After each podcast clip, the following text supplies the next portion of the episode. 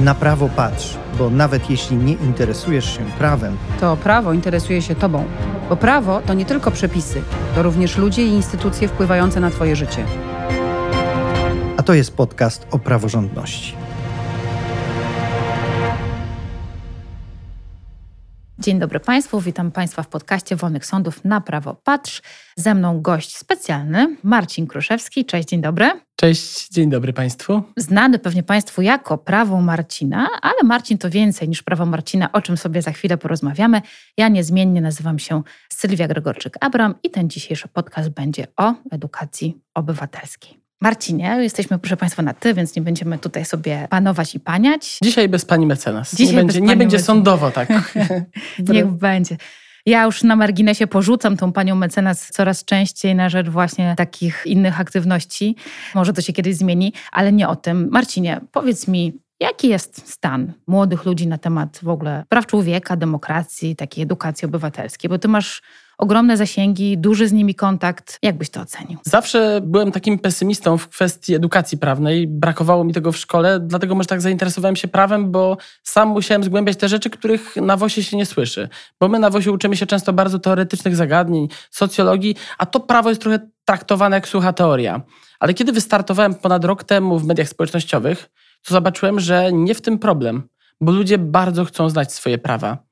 Tylko niestety czasami nie wiedzą, jak to zrobić. Tutaj prawa ucznia, prawa konsumenta to są te tematy, które najbardziej chwyciły na moich mediach społecznościowych i co mnie najbardziej zaskoczyło, to trudność w dostępności tego wszystkiego, tej wiedzy. Bo powiedzmy sobie szczerze, że dostępność do takich źródeł jak ustawa, konstytucja, to nie jest jeszcze bardzo trudne. Ale patrząc na przykład, ile rozporządzeń, tych aktów wykonawczych do ustaw powstaje, ja sam się zastanawiam, jakim cudem nauczyciel czy uczeń ma to wszystko ogarnąć, bo ja jako prawnik bez tych systemów lex legalis, znaleźć aktualne rozporządzenie, to graniczy z cudem. jeszcze je zrozumieć, prawda? Bo chyba taka jest właśnie polska szkoła, o tym też często mówimy, że ona uczy bardzo odtwórczo, czyli uczy nas takich rzeczy, które są w konstytucji wyliczane, w jakim co składamy terminie, ilu mamy posłów, jak wybieramy określone osoby. To jest oczywiście ważne, ale kompletnie nie uczy nas powiązania tych wszystkich rzeczy i tego myślenia. I o tym trochę opowiadasz na swoim kanale, czyli przekładasz tak naprawdę te właśnie rozporządzenia czy ustawy z tego legalisa, lexa dla tych Państwa, co nie wiedzą, to są takie programy prawnicze, gdzie wyszukuje się właśnie wszystkie akty prawne. No właśnie tłumaczy są taki język młodzieżowy, bym nawet powiedziała. Bo w ogóle to jest ten problem, że język prawa, ja często na tym się łapię, on jest odhumanizowany. To jest w ogóle taka anegdota wiążąca się z tym, dlaczego ja w ogóle w mediach społecznościowych wystartowałem. A to było moje kolejne pytanie. No to trochę tutaj zaspoileruję, ale to było bardzo śmieszne, bo kiedyś jak już napisałem pracę magisterską, która mi się bardzo podobała osobiście, byłem z niej dumny, bo była praca na temat moich zainteresowań, na temat moich pasji, prawa handlowego, ale zacząłem zastanawiać się nad doktoratem. Przyniosłem taki pierwszy fragment, już zacząłem pisać tą pracę do mojej mamy. Ona jest farmaceutką, osobą wykształconą, ona to czyta, czyta, czekam na pochwałę, ona mówi, ale ja przepraszam, ale to nie jest w ogóle po polsku napisane. Ja nie rozumiem. Mógłbyś kiedyś powiedzieć, czy napisać coś po polsku? No i trochę mi wjechała na ambicję. Postanowiłem, że o tym prawie spróbuję mówić w trochę prostszy sposób, w sposób mniej może odhumanizowany, bo język ustawy powinien być naszym językiem, no ale to jak tworzy go ustawodawca, nie zawsze będzie pasować do tego ideału, do tego idealnego wzorca. Ale w ogóle wydaje mi się, że to jest ten absurd. Tutaj świetnie poruszyłaś ten fragment. Jak chodzisz po ulicy, robisz sondę, większość osób wie, że jest 460 posłów, 100 senatorów, ale jeśli zapytasz o to, co wynika z godności człowieka, która jest źródłem wszystkich praw, która jest nienaruszalna, nie można jej nikogo pozbawić, to ludzie, co, jest coś takiego w ogóle? Co to w ogóle jest? A co z tego dla mnie wynika? Ja pamiętam, byłem w jednej ze szkół podwarszawskich i nauczycielka do mnie powiedziała, ale co ty za głupoty gadasz? Przecież w szkole nie obowiązuje żadna konstytucja. Człowiek by zwariował, gdyby bezpośrednio stosował te przepisy, tylko obowiązuje statut szkoły. To jest takie teoretyczne pojęcie. My wiemy, że jest hierarchia aktów prawnych, że akty wewnętrzne, tak jak statut szkoły, one powinny być zgodne, ale my to wiemy tylko teoretycznie. To, że w praktyce to powoduje, że te konstytucyjne zasady są źródłem konkretnych praw, często w ogóle nie łączymy tych wątków. To pokazuje, jak ta edukacja prawna jest słaba, kulejąca. No niestety, my też właśnie, ja też jak chodzimy do szkół w ramach różnych naszych aktywności, których trochę jeszcze porozmawiamy o jednym projekcie, to też to widzimy i widzimy też to ogromne zainteresowanie młodzieży. To znaczy, że ona naprawdę chce się dowiedzieć, chce, żeby ktoś z nią pogadał na ten temat, chce rozwiązać ten problem prawny i jesteśmy takiej to winni, prawda, żeby właśnie zdjąć te garnitury i iść do tych szkół, czy tak jak ty dosłownie na ulicę, żeby z tymi młodymi ludźmi pogadać. Ja chciałam cię zapytać o taką rzecz, która też mnie czasami dotyka. Jak reaguje środowisko prawnicze na to? Czy to jest trochę tak, że ja się na przykład spotykałam z tym, w ogóle wolne sądy na początku, no czy to jest takie poważne, a może to tak trzeba jednak bardziej doktrynalnie, naukowo. Jak to jest? Masz jakiś taki feedback? Pewnie masz też wspaniałe, ale masz jeszcze takie jakieś różne muchy w nosie i krzywe patrzenie na to, co robisz? Ze środowiska właśnie? Muszę powiedzieć, że trochę się tego obawiałem na początku. Nie jestem osobą, która lubi przejmować się opinią innych, jeżeli to nie jest opinia konstruktywna, ale miałem zawsze z tyłu głowy, że przecież TikTok to jest platforma kojarzona z dzieciakami, z tańcem, z muzyką. Jak odbiorą to moi koledzy, wtedy pracowałem w dziale prawnym, pracowałem z bardziej doświadczonymi prawnikami. I takim moim największym zaskoczeniem jest to, że się rzadko spotykałem z krytycznymi głosami. Raczej ten odbiór był dla mnie wręcz zawstydzająco pozytywny. No, myślę, że też to, że razem tutaj rozmawiamy, świadczy o tym, że nie jest jeszcze w tym źle, ale faktycznie wśród starszych prawników jest czasami taka maniera, że ale bez garnituru prawnik to nie jest prawnik na pewno. To, to oczywiście żartobliwe. Udaje. On udaje. Ja zresztą musiałam kiedyś swój dyplom pokazywać, że w ogóle mam takie wykształcenie. Chyba to się zmieniło po tym, jak Uniwersytet Warszawski wynajął mnie do reklamowania studiów prawniczych. To był dla mnie taki znak, że chyba to środowisko mnie już zaakceptowało, że już ktoś taki jest i zostałem wtedy w jakiś sposób przyjęty. Zresztą ja dużo takich rzeczy też z uniwersytetami robię pro bono. Jeżdżę na wykłady do innych uczelni, zawsze jestem tam dobrze przyjmowany. Chyba taką najśmieszniejszą negatywną reakcją to była reakcja pani sędzi Anny Marii Wesołowskiej, która powiedziała, że trochę demoralizuje dzieci, no ale też na jej obronę muszę powiedzieć to, że jak poznała moją twórczość, bo wcześniej to znała z trzeciej ręki, zawsze ta przekazana wiadomość jest zniekształcona, to przyszła, powiedziała, przepraszam, teraz już wiem, że jesteś w porządku. Tak, ja Więc chyba na kampusie widziałam kampusie, jakieś wasze pojednanie. Tak. Przytuliliśmy się, świetna kobieta. Myślę, że zrobimy sobie jeszcze debatę na temat telefonów w szkole, bo to była taka nasza kość niezgoda. Ale muszę ci powiedzieć, że faktycznie ten odbiór jest bardzo pozytywny, na tyle, że to jest już dla mnie duże zaskoczenie. Profesor Adam Bodnar poprosił, żeby nagrać pozdrowienia dla jego dzieci, które oglądają. Ach, oczywiście pozdrawiamy dzieci pana profesora Bodnara I pana profesora Bodnara Bodnara. i życzymy mu powodzenia we wszystkim. We wszystkim, dokładnie. Tak jest. A następne dni są kluczowe. Tak jest, w tym powodzeniu właśnie. I ja jeszcze właśnie nie mogę nie zapytać, skoro rozmawiamy o edukacji, o nadchodzące wybory. Pytają cię młodzi ludzie, jak głosować, gdzie głosować. Interesuje ich to? Zgubili się w tym gąszczu przepisów, czy jednak wiedzą,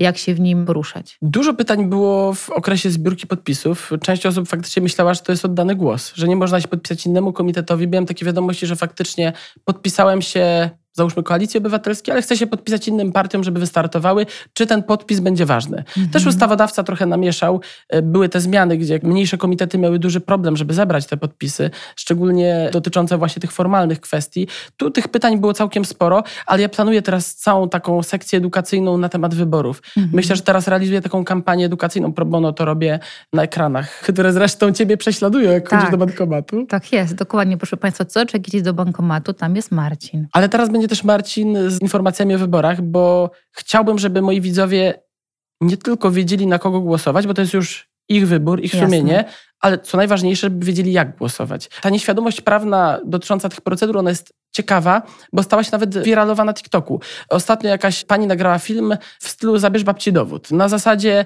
mam propozycję, przekonam swoją babcię do tego, żeby zaznaczyła dwóch kandydatów z PiSu Mhm. i ona podała, że wtedy głos będzie nieważny, co nie jest prawdą.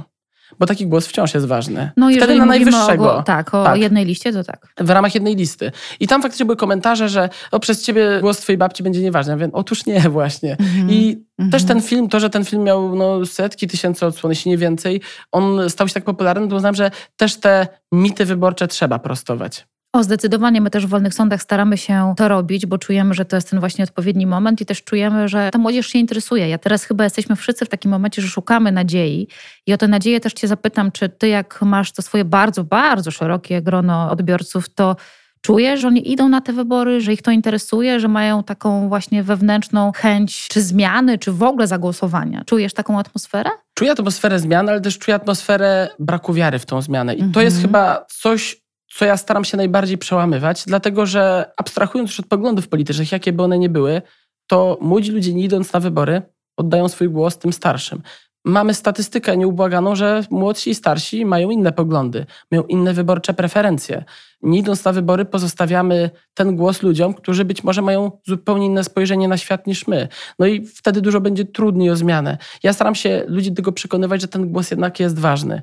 Nawet jeżeli to się ostatecznie nie uda, nawet jeżeli nie wygra nasz kandydat, nie wejdzie do Sejmu, czy w ogóle opcja, którą popieramy, nie będzie rządziła, no to i tak będziemy przynajmniej mogli spać spokojnie. Będziemy mogli krytykować, bo my zrobiliśmy wszystko, żeby się udało. A jeżeli nasz kandydat zawiedzie, no to możemy go rozliczyć zawsze przy urnie, przy kolejnych wyborach. Ale mam wrażenie, że młodzi ludzie, poznając swoje prawo, oni są bardzo głodni tego, żeby wiedzieć, do czego mają prawo. Skończyło się już to, że przekonuje kogoś do głosowania to, że masz obowiązek głosować. Ja zawsze mówię, to jest twoje prawo, skorzystaj z tego. Tak jak masz prawo do tego, że możesz napić się wody zagłosuj. To jest twoje prawo. Nie dawaj tego swojego prawa innym. Dokładnie tak. Też nie idąc na wybory, po prostu głosujemy. Także tak. to jest taka jakaś złudne podejście, że jak nie pójdę zagłosować, to tak naprawdę nic się nie stanie. Otóż tak, ktoś wybierze za nas no w moim przypadku wybierze, nie wiem, szkołę dla mojego dziecka, wybierze to, w jakim kraju będzie żyło moje dziecko, będzie decydował o prawach kobiet za mnie, tak? Więc rzeczywiście wspaniale, że to robisz, bo też jesteś słuchany, tak? Mam takie głębokie przekonanie, że młodzież spogląda w twoim kierunku i super, że mamy takie osoby, które mając tę moc w socjalach, potrafią ją też zainwestować w stronę dobra, co nie jest wcale takie oczywiste, prawda? Patrząc na ostatnie wydarzenia w świecie influencerów, to ta jasna strona mocy nie jest wcale tak szeroka, jakby się wydawało. Ale wydaje mi się, że też takim kluczem do przekonywania ludzi jest to, że ja zawsze staram się pozostawiać im otwarte pytanie na koniec filmu. To znaczy nigdy nie mówię zagłosuj tak jak ja, tylko podaję argumenty za pewnymi rozwiązaniami, na przykład prawnymi, no bo prawa dotyczy mój kanał, moja działalność. Mówię to, co proponują konkretne komitety, co mi się podoba, co nie.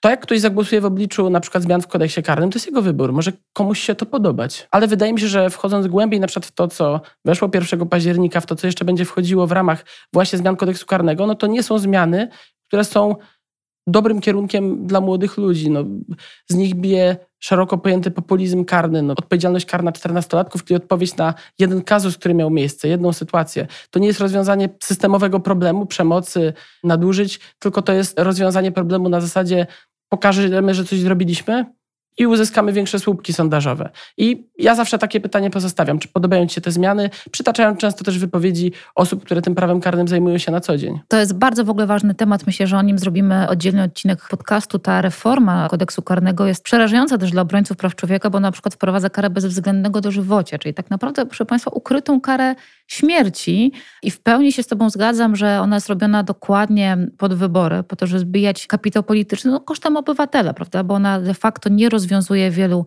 problemów, zaostrza kary, przy czym wszyscy wiemy, że zaostrzanie kar nie jest metodą na spadek przestępczości, tylko nieuchronność tej kary jest jedynym kluczem. Oczywiście, że tak. No, wysokie, drakońskie kary. Przestępca, który popełnia przestępstwo, on nigdy nie zakłada, że zostanie złapany. On będzie się tym przejmował później. Czy to przyniesie jakieś efekty długofalowe? Szczerze w to wątpię. No i w ogóle kwestia tego bezwzględnej kary dożywotnego pozbawienia wolności, która też wejdzie. To jest w ogóle pytanie o zgodność z konstytucją tych przepisów. I z czy, Europejską czy z Praw Człowieku. Tak, tak, tak. I to jest właśnie bardzo duży problem, bo czy taka kara pozwala zachować godność człowieka? Ja w to wątpię. Ja też w to wątpię, ale jeszcze, skoro mówimy o Europejskiej Konwencji Praw Człowieka, to powiem Państwu tak odrobinę, Państwu tylko powiem, bo nie chcemy wszystkiego zdradzać, ale wolne sądy będą wspólnie ze Stowarzyszeniem Hołdu niebawem realizowały taki program, który właśnie dotyczy wiedzy o Europejskiej Konwencji Praw Człowieka będzie skierowane do uczniów licealnych. Będziemy Was prosić o to, żeby przygotować krótkie filmy właśnie z wiedzą o konwencji. O wszystkim się dowiecie i Marcin, za co Ci bardzo dziękujemy, zgodził się z nami współpracować przy tym projekcie. Z wielką przyjemnością. To od razu tak mogę powiedzieć, szczególnie do młodszych, nie bójcie się tej Europejskiej Konwencji Praw Człowieka. Ona potrafi być bardzo praktyczna. Ja na przykład na studiach pierwsza moja taka poważna praca, jeśli tak można to nazwać, to była klinika prawa mhm. poradnia, gdzie właśnie zajmowałem się sekcją sądownictwa międzynarodowego. Miałem okazję napisać skargę właśnie do Europejskiego Trybunału Praw Człowieka. To jest naprawdę doświadczenie wielkie, które pokazuje, że w wielu sprawach da się coś zrobić. Jeżeli nawet polska ścieżka została wyczerpana i wydaje się, że sprawa jest z góry przegrana. Dokładnie tak. Będziemy patrzeć dużo w stronę Strasburga, czyli tam, gdzie znajduje się Europejski Trybunał Praw Człowieka i będziemy o tej akcji edukacyjnej Was informować też z pomocą Marcina. Ale jeszcze trochę o Tobie chciałabym, tak może bardziej prywatnie, bo Ty piszesz doktorat, prawda? Tak, piszę pracę doktorską. Ja jestem trochę zawsze takim wolnym elektronem. Mhm. Zresztą moja działalność nie pozwoliła mi na zaangażowanie w szkole doktorskiej. Tu już nie będę wchodził w moje prywatne opinie na temat reformy szkolnictwa wyższego, szkoły doktorskiej. Jestem wielkim przeciwnikiem tego rozwiązania. No ale piszę tą pracę, zajmuję się zawodowo. Tutaj też duże zaskoczenie dla osób, które mnie śledzą w mediach społecznościowych. Nie wykroczeniami, nie prawami ucznia, nawet nie prawem konsumenckim, to robiłem zawodowo, ale prawem handlowym.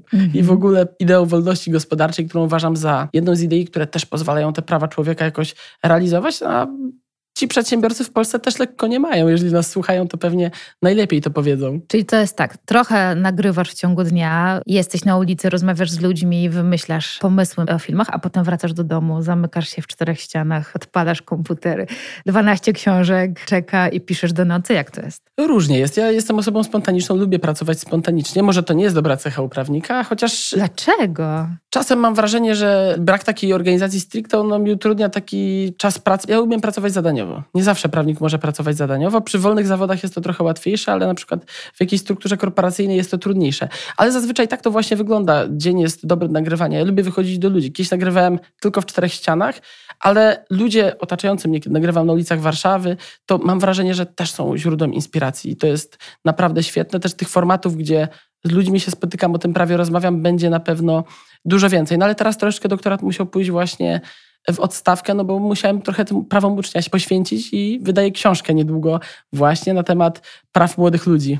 Wspaniale. Wspaniale, że taka książka powstanie. Ja myślę, że brakuje w ogóle takich pozycji, czy podręczników, czy książek. Jak ja idę do szkół, to nie mają mnóstwo pytań, właśnie też o te statuty, e, jakieś takie bardzo prozaiczne, niby by się wydawało rzeczy dla nich fundamentalne, dotyczące, nie wiem, make-upu w szkole, dotyczące zmiany obuwia w szkole. rzeczy. tego, że nie mogą wyjść, na przykład zapalić, a chcą wyjść zapalić, prawda? To są takie rzeczy, które są ich codziennością, o których jednak nikt się z nimi nie rozmawia, a jak już rozmawia i pyta dyrekcję, to jest wielka, często wielka obraza i zdziwienie i takie wrzucanie ich do kąta, że w ogóle się mieli zapytać i na to też się skarżą, prawda? Ja pamiętam jeszcze z czasów moich szkolnych, że nad większością rzeczy się po prostu nie zastanawiałem. Było jak było. Pamiętam, że na lekcjach historii, ze świetną zresztą historyczką, trzeba było przemycać wodę. Można było się napić wody. Trzeba było pić ją pod stołem, bo to była wielka obraza majestatu.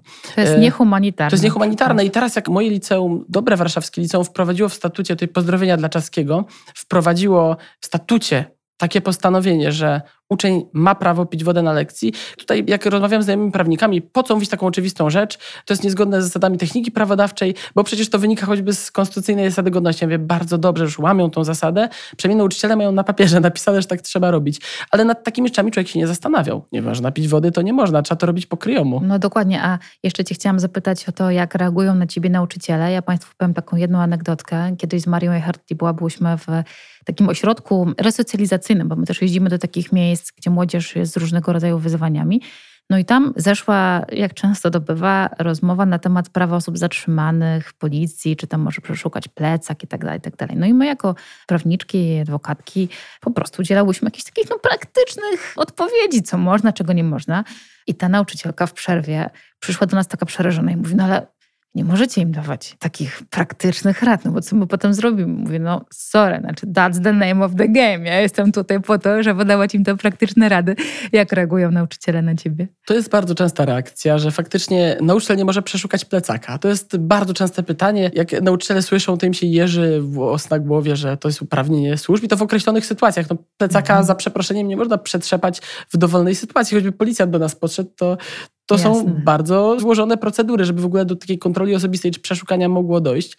No i często to jest reakcja nauczycieli, że ty psujesz nam robotę.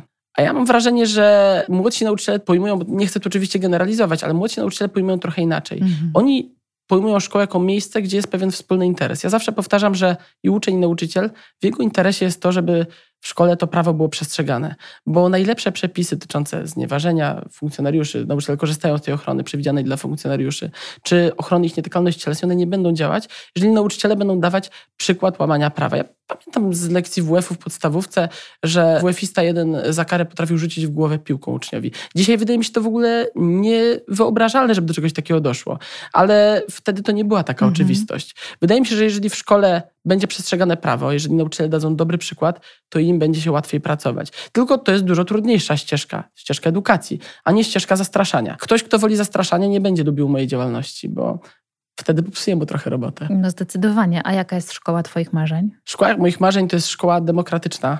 Szkoła, która bierze pod uwagę głos wszystkich stron. Szkoła, która zadaje pytania. Ja może przez to, że wywodzę się z takiego domu, nigdy w przypadku moich rodziców to nie była władza rodzicielska w rozumieniu władzy, ale to było partnerstwo, mądre partnerstwo osoby starszej, mądrzejszej z osobą, która po prostu jest młodsza i tylko dlatego mniej wie. Ja bym chciał, żeby tak wyglądała szkoła, gdzie zamiast kary jest rozmowa, gdzie zamiast krzyku jest dialog. To jest szkoła, która pozwala stworzyć świadomego obywatela. Ja bym chciał szkoły, po pierwsze, która świadomego obywatela wypuści na ulice miast, do urn wyborczych, bo uczeń, który boi się zareagować, kiedy nauczyciel łamie prawo, to nie jest tylko problem. On kończy szkołę, zapomina o tym problemie. Ale to jest problem szerszy. To będzie też uczeń, który będzie bał się zareagować, kiedy policjant będzie łamał prawo, kiedy jego prawa będą łamane w sądzie, kiedy jego prawa będą łamali politycy. Dlatego to jest tak ważne, żeby to był świadomy uczeń.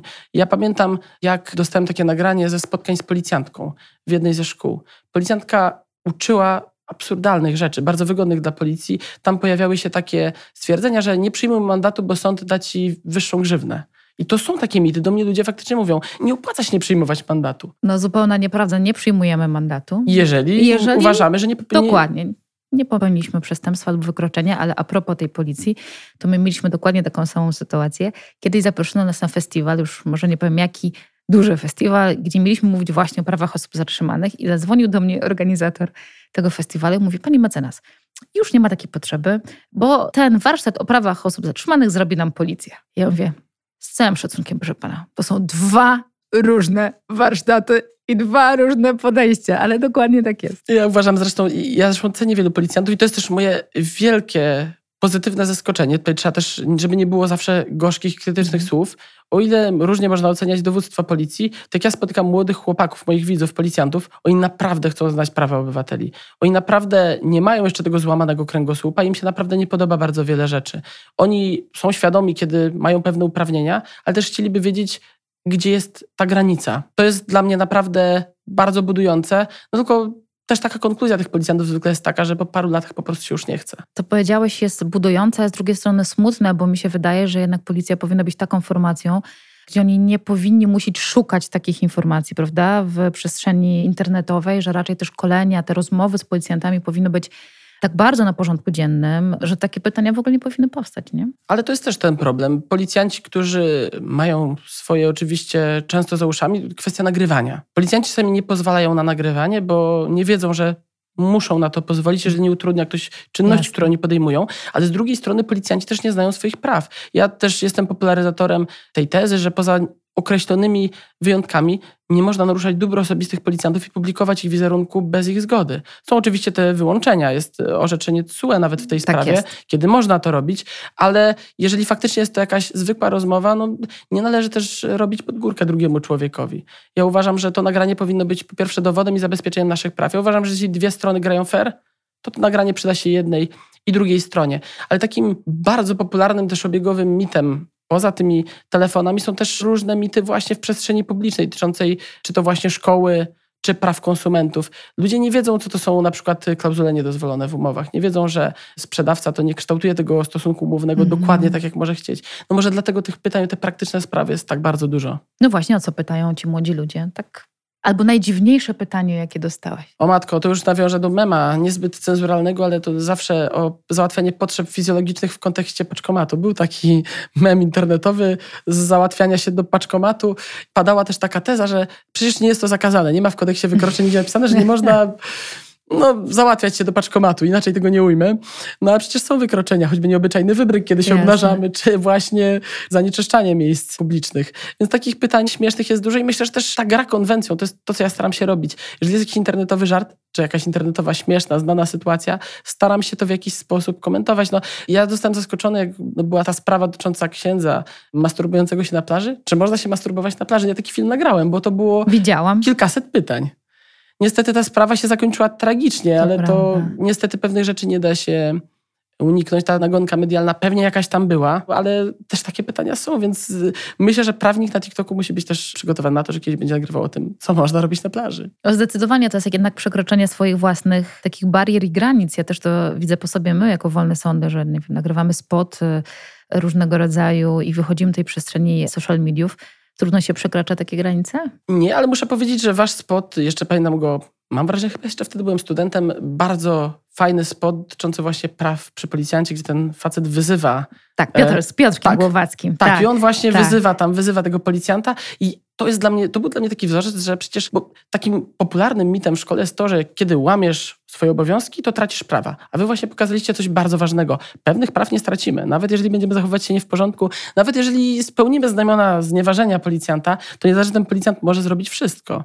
I podoba mi się to właśnie. Myślę, że w pewnym sensie była to dla mnie duża inspiracja. Ojej. To powstało dużo przed prawem Marcina. A, więc Bardzo Ci dziękujemy, ale trzeba się trochę przełamać wewnętrznie, trzeba, co? trzeba. To jest E, taka bariera. No właśnie. To jest zupełnie co innego. Jak wychodziłem z pracy właśnie w dużej warszawskiej filmie w dziale prawnym, pisałem te pisma takie formalne, to trzeba było się przerzucić. Ja że w ogóle na początku przez to, że młodo wyglądam, aż tak młody nie jestem, miałem ten problem, że dużo osób odbierało mnie taki pewnie student albo licealista. Co on Dlatego- tam może wiedzieć? ja dlatego nagrywałem w garniturze na początku. Ale w pewnym sensie to też tworzyło jakąś barierę. Teraz na przykład już się ubieram na luźno po swojemu, tak jak się ubiera Marcin, a nie prawo Marcina. I mam wrażenie, że też, kiedy już ludzie sobie zakodowali, że to jest ten prawnik, no to nie oceniają książki po okładce. No właśnie, nie, ja myślę, że zdecydowanie lepiej niż w garniturze, chociaż to też ma jakąś swoją konwencję. Ma i czasami też do takich filmów wracam. Szczególnie lubię taką e, przełamywanie tej konwencji, myślę, że to najbardziej rozbraja moich widzów, kiedy jest jakiś śmieszny temat. Ja to mówię poważnym głosem pod krawatem. To jest wtedy... No słuchaj, masz bardzo dużo takich zaklęć i umiejętności odkodowywania młodego widza. Jak myślisz, na co on reaguje? Tak, na co jest szczególnie wrażliwy? Bo wiemy, że nie lubi ściemy, nie lubi jak się mu coś wkłada do głowy, jak się mu coś narzuca. Tak ja to czuję. Ja mam wrażenie, że młodzi ludzie po pierwsze chcą teraz, wbrew temu, co się mówi o mediach społecznościowych, chcą po coś oglądać twój film. Jeżeli tworzysz film śmieszny, humorystyczny, chcą poprawić sobie humor, mają ciężki dzień, coś się stało nie tak, chcą się rozbawić. Ale coraz bardziej podchodzą do tych mediów społecznościowych pragmatycznie. Oni chcą w najkrótszym czasie pojąć jak największą dawkę wiedzy. I mam wrażenie, że to jest taka recepta na sukces. Ja na początku w ogóle nie wyobrażam sobie, jak można w minutę powiedzieć o jednym przepisie. To raczej pięciu minut potrzeba, nie? Jezu, orzeczenia- ja też sobie tego nie wyobrażałam kiedyś. a to jest straszne, bo ja to pamiętam, potrafiłem na zajęciach, na studiach monologi 15-minutowe wygłaszać na temat jakiejś jednej rzeczy, którą... No ale to właśnie było to, co musiałem zrobić i przestawić, bo na TikToku film do minuty. I okazuje się, że się da. Nie? Da Kiedyś się. mi też się wydawało, że opowiedzieć o sprawie w 45 sekund jest to po prostu nie do zrobienia.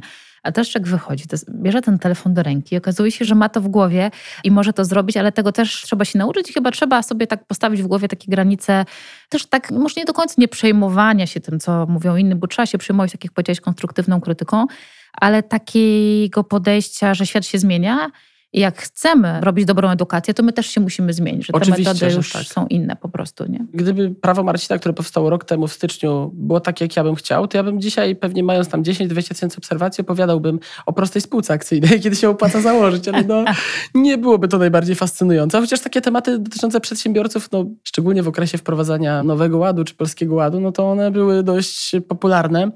Szczególnie, że te przepisy się tak zmieniały, że też trzeba było jakoś nad tym nadążyć. Ale ja staram się zawsze mówić o tym, co jest potrzebne, aktualne i o co pytają moi widzowie. To wy jesteście twórcami mojego konta, współtwórcami, bo ja bardzo często odpowiadam na pytania po prostu. Mi prawa ucznia nie przyszły z kapelusza. Ja dostałem pytanie, czy nauczyciel może zabrać mój telefon za karę i oddać mi go po weekendzie, bo taka sytuacja w szkole miała miejsce. Na studiach nie mamy prawa oświatowego. Nie pracowałem w prawie oświatowym. Dopiero sprawdziłem, no, jak to wygląda, jak w ogóle prawo pozwala ukarać ucznia. Co zrobić, jeżeli statut jest niesprawiedliwy i łamie prawo? No ja też się tego uczyłem od nowa, razem z moimi widzami. Tak, i to jest, ja widzę, jak różnorodne są te filmy, i to proszę Państwa, nie jest też tak, może wbrew pozorom, że my to wszystko mamy w głowie. Absolutnie E, nie, to jest musimy- research. Przygotować naprawdę konkretnie, a jeszcze młody widz jest szalenie czujny, wymagający, natychmiast wyłapie wszystkie e, nieścisłości. I przygotowanie takiego filmu, pewnie się ze mną zgodzisz, naprawdę kosztuje mnóstwo czasu. Oczywiście, że tak. Oczywiście, że tak. To nie jest tak, że film, który trwa 40 sekund, robi się dwie minuty czy trzy. Dokładnie. Ja pamiętam, kiedyś robiłem film na temat tak zwanych tych e-papierosów zero, gdzie jest luka prawna. One są objęte akcyzą, ale nie ma wprost e, likwidów, przepraszam. A papierosów Mhm. nie można sprzedawać osobom poniżej 18 roku życia, ale tych likwidów, czyli tych uzupełniających płynów sam nie palę, więc mówię jako teoretyk 0%. One są objęte akcyzą, ale teoretycznie można je kupować przed 18 rokiem życia. Ja dzwoniłem do Wydziału jakiegoś wyrobów tytoniowych, dowiadywałem się tego, dla skąd ta luka w ogóle powstała, czy to jest celowe działanie Mhm. ustawodawcy. Faktycznie była to luka, no i tam starałem się zrobić taką wykładnię, że odmowa sprzedaży w pewnym sensie mogła być uznana za zasadną, gdyby sprzedawca odmówił sprzedaży, no ale nie wynika to z przepisów, że musi weryfikować wiek nabywcy. I to był temat, na który poświęciłem parę dni, no bo faktycznie nie było na ten temat ani artykułów prasowych, no bo ktoś tym po prostu zapomniał. No właśnie, to jest naprawdę bardzo dużo pracy. Bardzo się cieszę, że ją wykonujesz i nie mogę się doczekać już naszego projektu edukacyjnego Europejskiej Konwencji Praw Człowieka. Mamy nadzieję, że wspólnie te konwencje Wam pokażemy, odczarujemy może trochę na jakichś ciekawych przykładach i, i że te filmy, które będą nam podsyłane, tu macie proszę Państwo bardzo wymagające, doświadczone jury, nie tylko Marcin, ale też będą inne osoby. Wszystkim Państwu powiemy, że uda nam się z tą konwencją jakoś tak się zadomowić w polskich szkołach. Jak myślisz? Konwencja praw człowieka to jest konwencja naszych praw.